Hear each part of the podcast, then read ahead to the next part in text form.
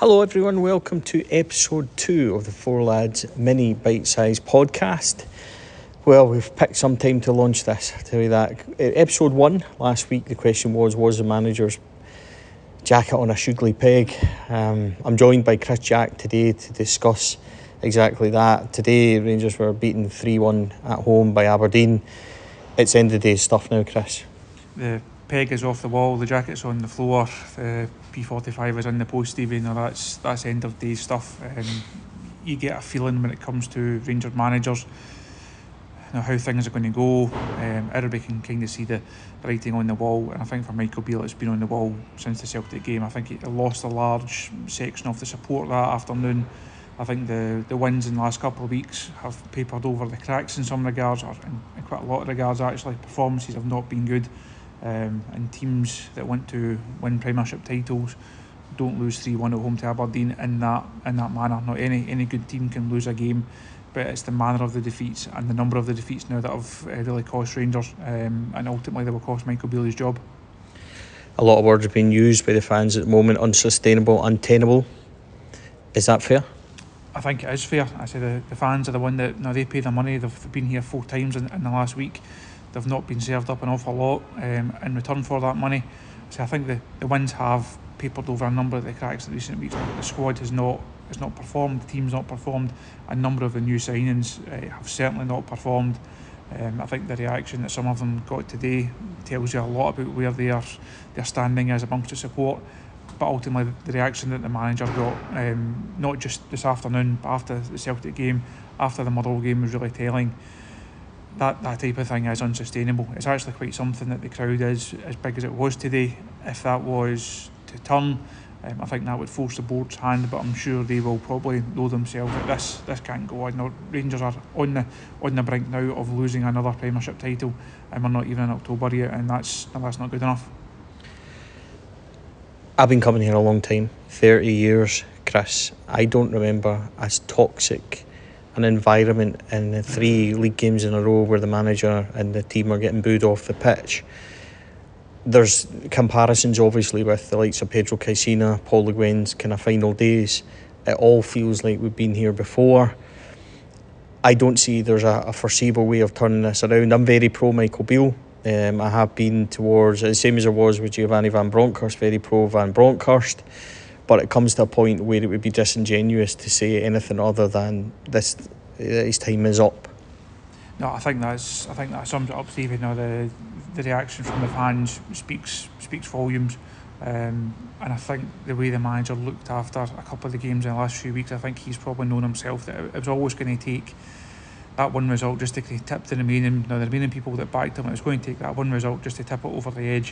And I've said to a number of people in the last couple of weeks, when you get to the stage of he's got one game to save his job, he's already lost his job. That that position, you don't come back from that. Now, when people are saying one more and then that's him, one more then that's him, by that stage it's already too late. The game's the game's already up, the ball's already burst at that at that minute.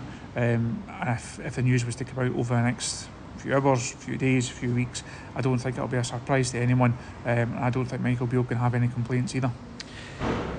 Should that news come out and should it be quickly?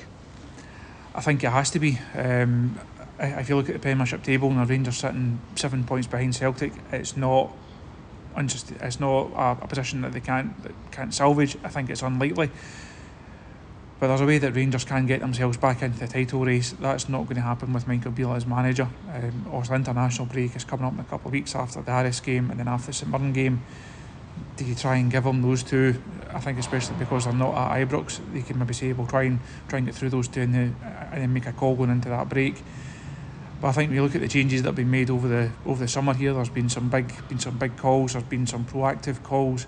I think the, the board perhaps risk losing the, the backing of some of the support if they were to be seen to be delaying or not being decisive in that in that decision.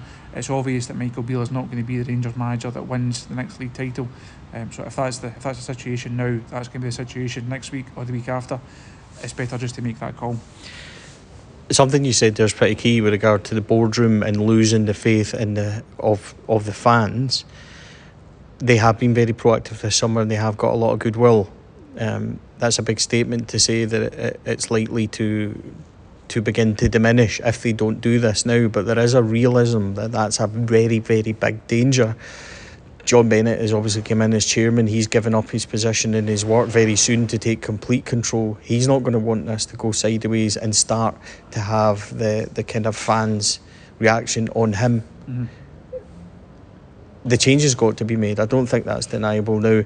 Even if you give him these two games, it's not going to do anything. It might just give us a manager for those games because there might not be a viable um, caretaker within the club at this moment in time. That's something maybe to consider. But even if he wins the next two games 5 0, it's not going to change anybody's mind. That's not going to happen the way we're playing in this situation anyway. But even if that was to happen, the change still needs to be made regardless. As, a, as you say, Steve, the, the is at the stage now where Michael Beale cannot continue as Rangers manager. The, the performances and the results have not been acceptable. The fans, as I've seen in the last week or so here, have clearly lost faith in him. And I say, even if he was to go and get a really good result in, in Cyprus in midweek and then put in a really good performance against Essex next weekend, it doesn't make any difference because the damage has been done. There's too much, there's too much damage uh, there uh, now for Rangers. Too much water has gone under the bridge, um, and that's been the case throughout this throughout this run in the last couple of weeks. That's why I say, you know, the wins here in the last couple of uh, weeks. They've not really made a massive difference in terms of the manager's position. They've not been good enough to convert those who wanted them sacked into those who were happy to back him. Um, and results like today, performances like today, anyone that was like a floating voter, anyone that still said, "Oh, he's had, he's had injuries," or give him time to build his squad. Now the backing of that that section of the support, no matter how big or small it is, that's surely gone. Um, and when you get to that stage, I say his position then becomes untenable. Moving away from the manager and onto the squad and what we're seeing on the pitch, aside of Jack Butland, there isn't really a lot there to that we can really grip onto that we're saying that are playing well. Whoever comes in and we, we work on the assumption that that's where this is going to go. I think it feels like a reasonable assumption at this moment in time. They have really big questions to answer over this this um, squad and, and the playing staff that, that is showing some big questions regarding the captaincy and um, being brave enough to make those decisions. Perhaps certain players have, have come to the end of their, their, their form and, and certainly their position in the team. Do you think that's fair? Or is it reactionary to an overall situation that we're seeing? Because I see players that have been signed that aren't good enough. I don't think it's unfair to say that. I think big money's been spent. We're not seeing where and why that has been done. I think that levels of players from last season, I'm looking at the fullback areas particularly, have massively diminished from the, the kind of standards the way that they have set. And I think that whoever needs to come in needs to be brave enough to make those decisions. Again, the question to you, Chris, is is that fair first on the players, and is it fair to say that about the captain and about certain things that we're seeing on the pitch? I think it's fair, not just based on the last couple of weeks, but what we've seen over the last couple of seasons. Now, this is a squad that, as many great nights as they've given us, and also run to Seville, winning the Scottish Cup, been some big eh, nights here. It's all, it's all been great, but they've not won enough. No, great Rangers squads don't settle for one league title. Great Rangers teams don't settle for one Scottish Cup. There's too many nearly men in the squad, um, and even though it has been given a refresh over the course of the summer, the guys that have come in haven't shown that they're up to it. The guys that have come in haven't shown that they're good enough to take the club to not just a, a higher level, but to get back to being the best team in Scotland. We're not asking them to go and suddenly start winning three and four Champions League group stage games. We just want Rangers to be competitive and to be successful in terms of winning Premiership titles and winning domestic cups, um, and also competing at a certain level in the in the Europa League. And there's too many players, whether it's form, fitness, injury, mentality. There's too many players that are not at that not at that level.